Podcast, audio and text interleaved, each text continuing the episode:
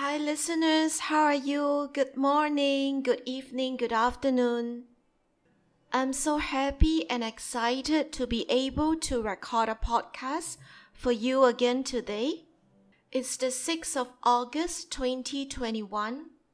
I have a topic that I feel God wants me to talk about because the knowledge is important in the last days for His children. So, the topic of today's podcast is on our love lives. What does God thinks about our love life? What does the devil wants to do with our love life? And how is our love life relevant in the end days?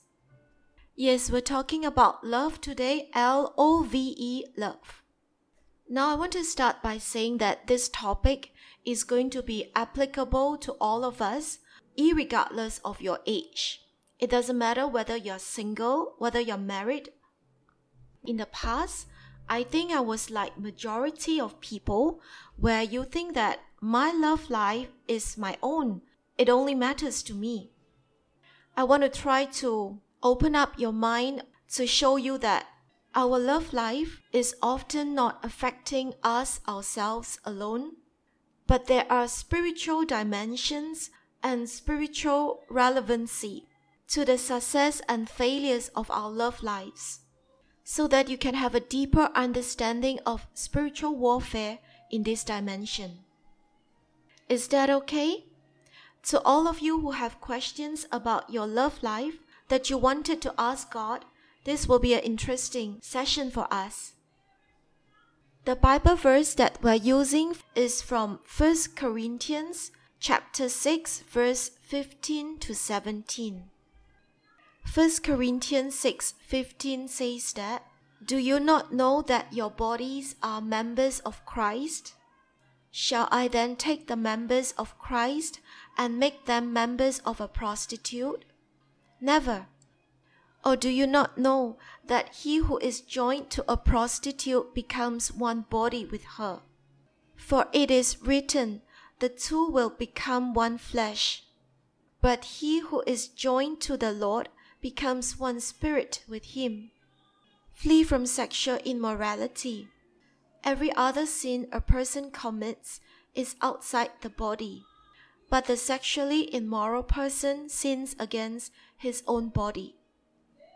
The words of the Bible are very clear. I will leave you to go and meditate on the words later on when you have time.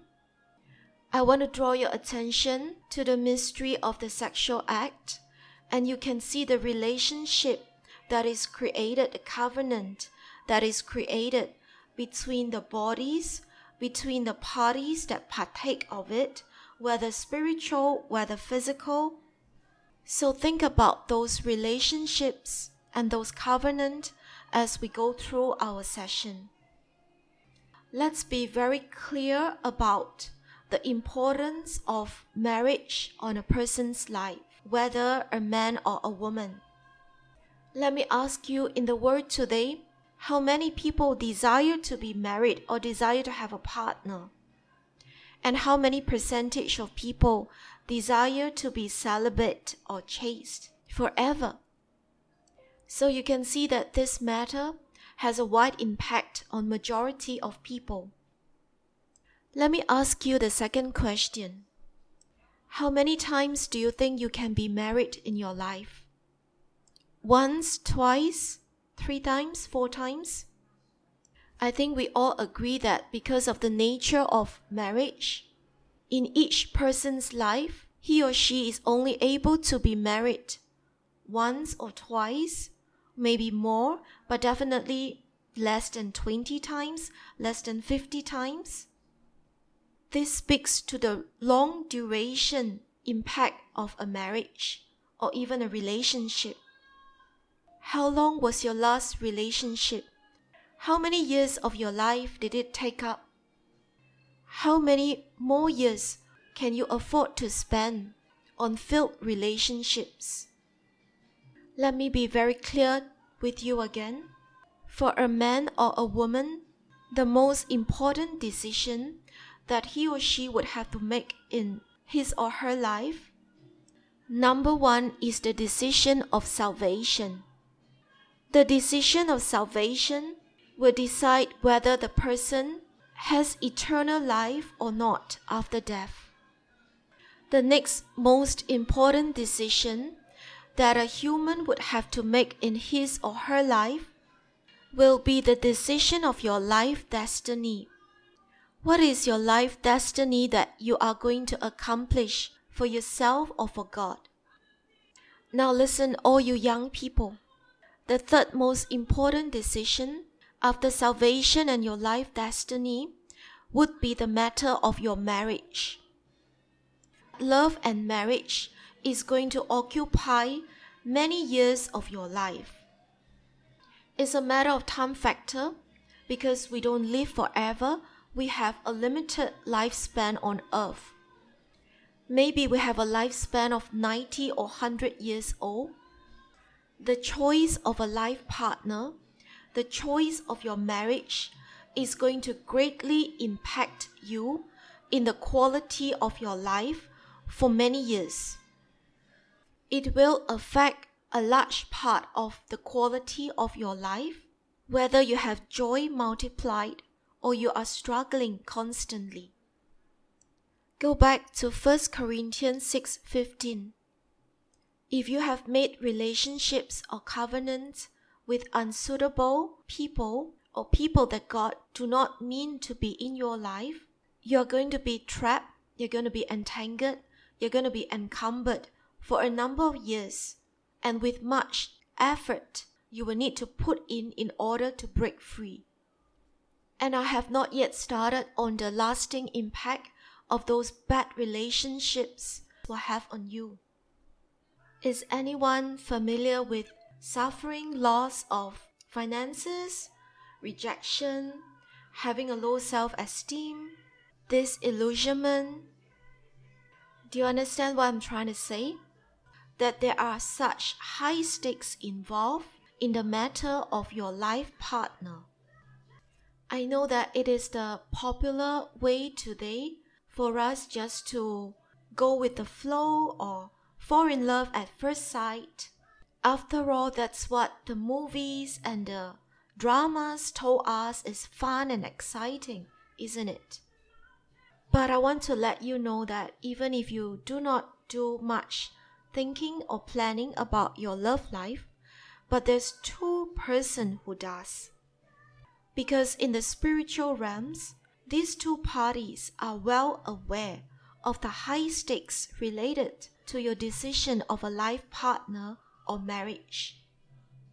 The first person is God our Father because He loves us and He wants His children to have a high quality of life by marrying the right persons that will add to them and not subtract from them.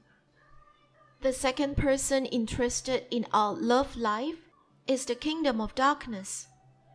So the kingdom of darkness know that if they can destroy or ruin your love life, they will be able to destroy many years of your life. They can destroy your faith in God, where you think that God is not a good God or God doesn't care because of all these troubles that you get into. It can affect adversely other people beside yourself. It can affect your partner or partners. And if you have children, it can have negative effect on your children. And lastly, if God has called you to do something for Him, to be somebody of contributions to God by sabotaging you in a bad marriage, the kingdom of darkness is able to negate your influence and your effectiveness to do things for God. That is why we always teach that if you are serious about living a successful life for God, remember the order of the importance of your life decisions. First, salvation. Second, destiny. And third, marriage or the choice of a life partner. It is highly advised that you know your destiny before you look for a life partner. Because what you want to accomplish in life, your partner would have to be supportive and cooperate with you in order to maximize your chances of succeeding in the destiny that you want. Now, when we want to diagnose a problem, we look at the symptoms. How do you recognize if your love life is under spiritual attack? Here is where you need to be honest with yourself because it will help your spiritual diagnosis. If it is a problem of the flesh, then you need to crucify the flesh. So if you're having problems with your partner because you are self centered and selfish, then it is your flesh that you need to work on the problem from. For symptoms of spiritual attack, you want to look for unnatural or illogical situations. You want to look for pattern, recurring patterns in your life or in your family. For example, if you are good looking and you are a good person and you're educated and you have a job and you can take care of yourself, but for some reason you're always meeting unsuitable people. You're meeting people who take away from your life by encumbering you. Is it natural that someone of good caliber like you should be jinxed or unlucky not once, not twice, but always, forever? Another example could be that you start a budding relationship with someone and things are going fine, things seems to be progressing well, and all of a sudden, the person without explanation or without reason runs away from you, drops you, and decide not to progress the relationship with you. There's no reason and it's illogical.